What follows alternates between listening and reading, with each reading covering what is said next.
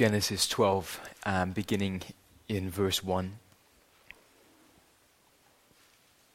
Now the Lord said to Abram, Go from your country and your kindred and your father's house to the land that I will show you. And I will make of you a great nation, and I will bless you and make your name great, so that you will be a blessing. I will bless those who bless you and him who dishonors you I will curse. And in you all the families of the earth shall be blessed. So Abram went as the Lord had told him, and Lot went with him. Abram was 75 years old when he departed from Haran. And Abram took Sarai, his wife, and Lot, his brother's son, and all their possessions that they had, to, that they had gathered, and the people that they had acquired in Haran and they set out to go to the land of Canaan. When they came to the land of Canaan, Abram passed through the lands of the place of Shechem to the oak of Moreh. At that time, the Canaanites were in the land. Then the Lord appeared to Abram and said, To your offspring I will give this land. So he built there an altar to the Lord who had appeared to him. From there he moved to the hill country on the east of Bethel and pitched his tent with Bethel on the west and Ai on the east. And there he built an altar to the Lord and called upon the name of the Lord. And Abram journeyed on, still going toward the Negeb. This past week, I heard a preacher quote Blaise Pascal, who said, quote, human beings are the glory and the garbage of the universe. And the preacher said the glory is easy to see. We tell jokes, write poems, score goals, make music, make babies, build skyscrapers, cure diseases. But the garbage is easy to see too. We break promises tell lies, we murder, exploit, cheat, and abuse. It's like there's a cocktail, he said, of glory and garbage shaken up inside each one of us. And that rings true, doesn't it? In view of our own experience in the world. Well, we resume our series in Genesis this evening. We began a series in Genesis on the 14th of March last year. And we worked our way from Genesis 1, verse 1 to the end of chapter 11. And those two words, glory and garbage, encapsulate so much of what we saw in Genesis last year. We saw glory. God created mankind as the crown, the apex, the pinnacle of his creation. In the image of God, he created them male and female.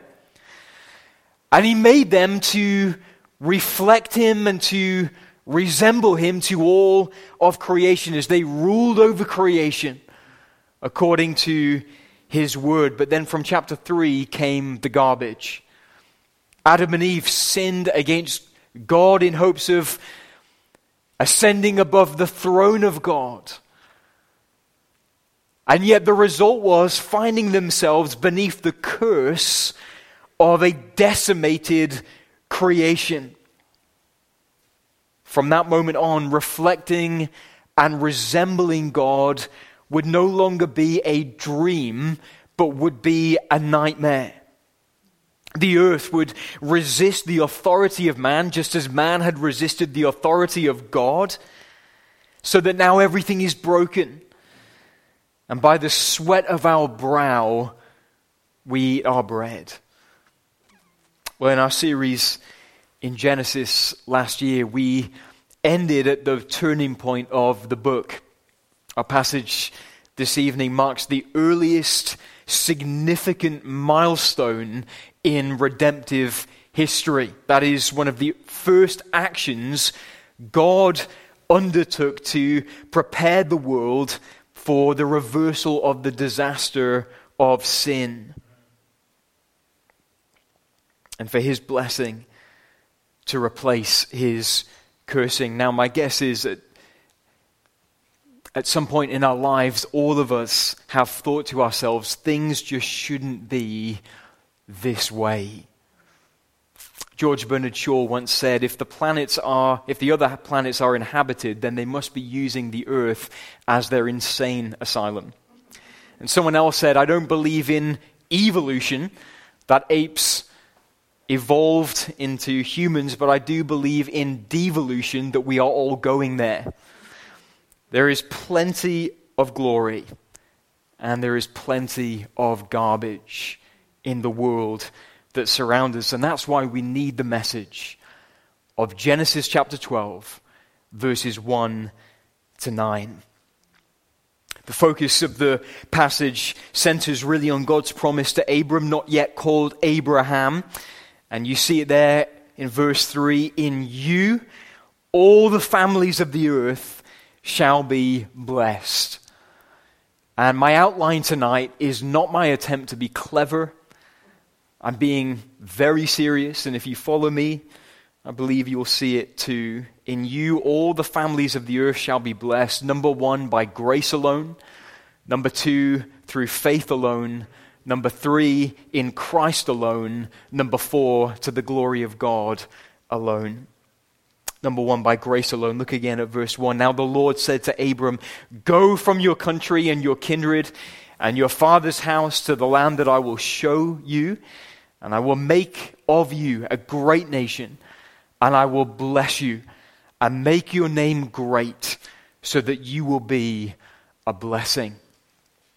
Now, what we have in these opening two verses is really an expose of the amazing nature of God's grace. I can say with 100% certainty that if the grace of God doesn't amaze you, you haven't received and you haven't tasted and you haven't understood what the grace of God actually is. What is grace? Well, grace is God's active favor toward not only the undeserving, but also the ill deserving.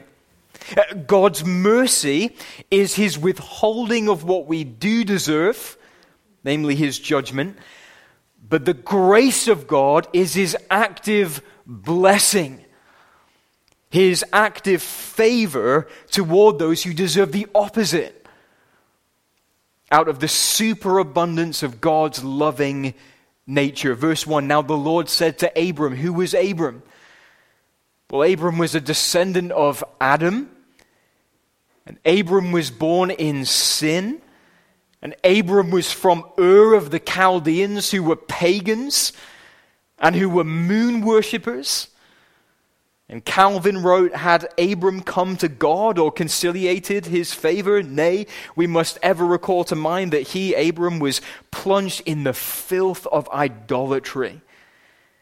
And now God freely stretches forth his hand to bring back the wanderer. He designs to open his sacred mouth that he may show to one deceived by Satan's wiles the way of salvation. That's grace. And we see here that grace creates supernaturally what is impossible naturally. I will make of you a great nation. How is that going to happen? Abram was old. Sarai was old. Sarai was barren. How is it going to happen? By grace alone. And what's more, grace gives freely what cannot be uh, obtained by our effort. I will make of you a great name. Do those words ring a bell to any of us? That is exactly what the builders of the Tower of Babel sought for themselves. How? By works. Making a name for themselves by building a tower to the heavens. Someone wrote at Babel, men said, let us. But to Abram, God said, I will. And what's more, we see that God's grace is abundant. That is, He doesn't give grace in meager portion, He gives grace by the bucket load.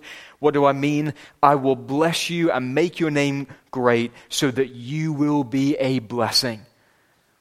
Blessed to be a blessing. Grace upon grace upon grace upon grace upon grace. Friends, Abram was called out of Ur of the Chaldeans by grace alone. And we are called out of the dominion of darkness by grace alone. By the grace of Abraham or Abram's descendant alone. I remember one pastor sharing his testimony with a, a, room full of pastors or staff workers, and he said, I grew up in a nominally Catholic home, rebelled against all I understood about Catholicism, and at an early age, I immersed myself in the drug culture. I can still remember the first evening I smoked marijuana, and I pursued the world of drugs as passionately as I could to my shame. I found myself to every possible drug induced experience of pleasure I could find. I took LSD like it was vitamin C. I was happy. There was no crisis taking place in my life. I was not convicted of my sin, and it just so happened that one of my older friends who had invited me into the drug culture had relocated. And somehow, some way, he wandered into a church where he heard the gospel and he experienced the miracle of regeneration. He turned from his sin, he trusted in the Savior, and within two weeks of his conversion, he had this intent I must return to the Washington, D.C. area and share the gospel with my friends. He asked to meet with me one evening, and as I smoked, at some point in between tokes, as he told me all he knew of the gospel, God summoned me. In a moment, I experienced effectual call. God acted upon me prior to my acting upon God. I would argue, he said, that I was reformed in experience before I was informed theologically. God called me. He didn't merely invite me. This pastor said, No, he summoned me. It was a divine summons. It was an authoritative summons. And friends, just as God called and summoned us by grace alone, and just as God called Abram by the grace of God alone, he will keep us by grace alone. The God who called Abram to Canaan is the God who calls us to heaven. And the God who called Abram out of Ur of the Chaldeans into the promised land by grace alone is the God who calls us out of sin into glory by grace and by grace alone. He will get you to the finish line, just as he would get Abram to the promised land. The good work he began in you, he will carry it on to completion at the day of Christ Jesus. Even through many dangers and toils and snares, we have already come. It will be grace that brings us safe thus far, and it will be grace that will lead us home. Abram, in you all the families of the earth shall be blessed. How? By grace alone. Second, through faith alone. Look at verse 3. I will bless those who bless you, and him who dishonors you I will curse. And in you all the families of the earth shall be blessed. So Abram went as the Lord had told him, and Lot went with him. Abram was 75 years old when he departed from Haran. And Abram took Sarai, his wife, and Lot, his brother's son, and all their possessions that they had gathered, and the people that they had acquired in Haran. And they set out to go to the land of Canaan. When they came to the land of Canaan, Abram passed through the land to the place of Shechem, to the oak of Moreh. At that time, the Canaanites were in the land. The author to, he, the, uh, to Hebrews sums up this moment in Hebrews 11, 8 and 9 when he says, By faith Abraham obeyed when he was called to go out to a place that he was to receive as an inheritance, and he went out not knowing where he was going. By faith he went to live in the land of promise, as in a foreign land. But exactly how would Abram be a blessing? To all the families of the earth? Well, answer because Christ was included in his loins. As someone put it. Listen again to Galatians 3 and the script uh, to Galatians 3, yep, and the scripture for seeing that God would justify the Gentiles by faith, preach the gospel beforehand to Abraham, saying, In you shall all the nations be blessed. So then, those who are of faith are blessed along with Abraham, the man of faith. That's how Indians are blessed today. That's how Arabs are blessed today. That's how the British are blessed today by believing in Abram's descendant, the Lord Jesus Christ. Life is ours through Jesus. Repentance is ours through Jesus. The Holy Spirit is ours through Jesus. Forgiveness is ours through Jesus. Justification is ours through Jesus. Adoption is ours through Jesus. It's why Paul says, For all things are yours, whether Paul or Apollos or Cephas or the world or life or death or the present or the future, all are yours. And you are Christ's, and Christ is God's. What is the evidence? That we have Abram's faith, we have Abram's obedience. How can I know if I have Abram's faith? You can know it when you have Abram's obedience. It wasn't a perfect obedience, as we will see in the weeks to come, but it was an obedient faith. And faith without works is dead.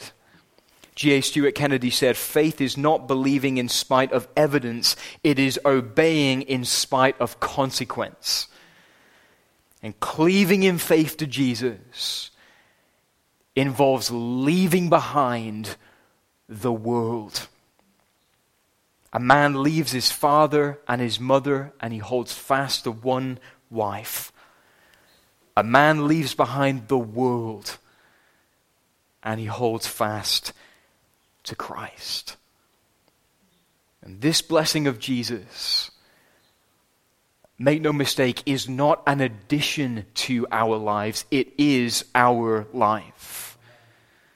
Paul said in Colossians 3 You have died, and your life is now hidden with Christ in God. The old you is over, it's gone. He said in Galatians, I've been crucified with Christ. It's no longer I who live, but Christ who lives in me. And the life that I now live in the flesh, I live by faith in the Son of God who loved me and gave himself for me. And he also said, The world has been crucified to me and I have been crucified to the world. And he said in Philippians 3 I count everything as loss for the surpassing worth of knowing Christ Jesus, my Lord, my Lord. For his sake, I have suffered the loss of all things, and I count them as rubbish in order that I may gain Christ. And so did Abram. I count Ur of the Chaldeans a load of rubbish in view of the blessing that was coming his way. It's why Jesus said in Luke 14, If anyone comes to me and does not hate his own father and mother and wife and children and brothers and sisters, yes, and even his own life, he cannot be my disciple. Whoever does not bear his own cross and come after me cannot be my disciple. It is not might it is, cannot be my disciple. But, friends, here's what we need to remember tonight every human loss is worth it because Jesus Christ is better by far. Better by far. The kingdom of heaven is like treasure hidden in a field, which a man found and covered up. Then, in his joy, he goes and sells all that he has and he buys that field. Again, the kingdom of heaven, Jesus said, is like a merchant in search of fine pearls who, on finding one pearl of great value, went and sold all that he had and bought it. You all know how deeply Bunyan's description of Christian has impressed itself onto my soul. Why? Because I quote it all the time. you remember how he paints a picture of Christian for us in Pilgrim's Progress as a man clothed with rags, standing in a certain place with his face from his own house a book in his hand and a great burden upon his back. I looked and saw him open the book and read therein. And as he read, he wept and trembled, and not being able longer to continue, he brake out with a lamentable cry, saying, What shall I do? And then later he writes, Now he had not run far from his own door, but his wife and children, perceiving it, began to cry after him to return. But the man put his fingers in his ears and ran on, crying, Life, life eternal life. So he looked not behind him, but fled towards the middle of the plain. And having received the blessing promised to Abram, Christian could sing, Blessings are mine with 10,000 beside. We meet him at first and he's clothed in rags. But in the end, it turns out he's the most blessed man in the world because everything is his. In you, Abram, all the families of the earth shall be blessed. How? By grace alone, through faith alone. Number three, in Christ alone. Look at verse 7. Then the Lord appeared to Abram and said, To your offspring I will give this land. Now, if all we had were the Old Testament, we would assume that the descendants, the offspring promised here, would, would be Abraham's biological, ethnic, physical, bloodline descendants according to the flesh. But listen again to what Paul says in Galatians 3:16. Now the promises were made to Abraham and to his offspring. It does not say and to offsprings, referring to many, but referring to one, and to your offspring, who is Christ. Someone said, Paul argues that God's promise to Abram extends equal citizenship to all in God's kingdom. Any Jew or Gentile who believes in the Lord Jesus Christ is a child of God and of Abram. I like to say, which might land me in a bit of trouble with some, but I like to say that I, with my pasty skin and my blonde hair and my blue eyes, are more Jewish than the Jews praying at the Wailing Wall right now who do not have Abraham's faith in Abraham's descendant. And the promise concerning the land will be fully realized when Abram's descendant returns, such that the entire world will be covered in the knowledge of the glory of the Lord, even as the waters cover the sea, from Canaan to Calcutta, from Israel to Iceland. And if all of this sounds a bit weird and a bit abstract and confusing, what I'm saying is Jesus is the wellspring of, the treasure trove of, the source of God's promises. All of them are yes and amen in Him. Every single one. I heard Richard Bewes speaking a number of years ago. I must have been about 20, so it feels like an eternity ago now. And he said that because of his friendship with one man, who was one of the commentators at Wimbledon in London, because he was friends with that one man, he was able to plant his feet and stand right in the center of center court in Wimbledon. and look around the stadium and realize that he could stand where he would not have been able to stand left to himself only because he knew a man. He knew a man. And we know a man Christ Jesus. And because we find our standing in him, we can stand where we could not stand left to ourselves, right in the heart of God's will and all of the promises belonging to us. What an illustration that is of the believer. We know a man.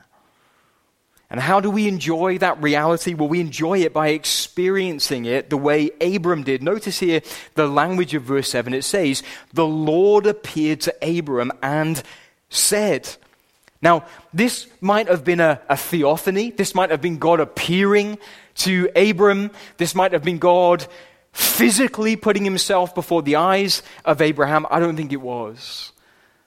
Listen to how similar the wording of verse 7 is to another passage in the Old Testament. Listen to this. This is 1 Samuel 3:21 and the Lord appeared again at Shiloh for the Lord revealed himself to Samuel at Shiloh how by the word of the Lord. The word in written form mediates the word in incarnate form. And how can we revel in all that we have in Jesus? By breathing in everything that is ours in the scriptures. That's how God appears to us. That's how God makes himself visible, as it were, to us. Lastly, to the glory of God alone. Look at the end of verse 7. So he built there an altar to the Lord who had appeared to him. From there, he moved to the hill country on the east of Bethel and pitched his tent with Bethel on the west and Ai on the east. And there he built an altar to the Lord and called upon the name of the Lord. And Abram journeyed on, still going towards the Negeb. So God promised that Abram would be a, a blessing to all the peoples of the world by grace alone, through faith alone, in Christ alone. And what was the appropriate response? living to the glory of God alone. Hence, here, Abram's building himself an altar and calling on the name of the Lord. His tent marked him as a sojourner, and the altar marked him as a worshiper, said one commentator. Well, Abram worshiped God for a blessing promised. We worship God for his blessing received and, de- and delivered. It's why so many of the epistles in the New Testament, they start with those words, Blessed be the God and Father of our Lord Jesus Christ, who has. And then the author goes on and lists a, a trainload of blessings. He's predestined us. He's cleansed us. He's adopted us. He's filled us. He's promised good to us. And it goes on and on. In fact, the only epistle that the Apostle Paul wrote that doesn't start like that when he's writing to a church is to the church that is being tempted to abandon by grace alone, through faith alone, in Christ alone, to the glory of God alone. To the churches in Galatia, he writes, Who has bewitched you? Foolish Galatians. Now, I know that some of us leave church on a Sunday feeling like frauds. We're singing our hearts out, but then maybe there's not a lot going on in our hearts, and we feel like hypocrites. What are we to do? Well, you know, there's a restaurant in London that I've never been to, but it's called the Banqueting House. And in the Banqueting House, there is a picture on the ceiling that is so staggering that it makes all of the customers want to just stare up at it. And the problem with doing that is that it puts a pain in your neck. And so the nice people at the banqueting house have made these trolleys that have mirrors on the top of them. And you can just walk around this restaurant with a trolley looking at the ceiling by looking down into the mirror the painting could only be reflected out because the light had come down to the mirrors. Friends, that has to be us. Worship won't happen by us trying to create something in ourselves. We won't be those who are beaming with worship and glory unless we first take into ourselves the blessings and the promises of Christ in the gospel. That's the order. We receive and we put out. If you're here today and you're not yet a believer, you need to do that for the very first time tonight. You need to receive the Lord Jesus Christ in faith in order for you to do what you were created to do, and that is worship the Lord our God. You need to receive the perfect life of Christ for your sinful life, his substitutionary death for your righteousness, his hell at Calvary for your heaven, and respond with praise and adoration and worship. By grace alone, through faith alone, in Christ alone, to the glory of God alone. Amen. Why don't we stand?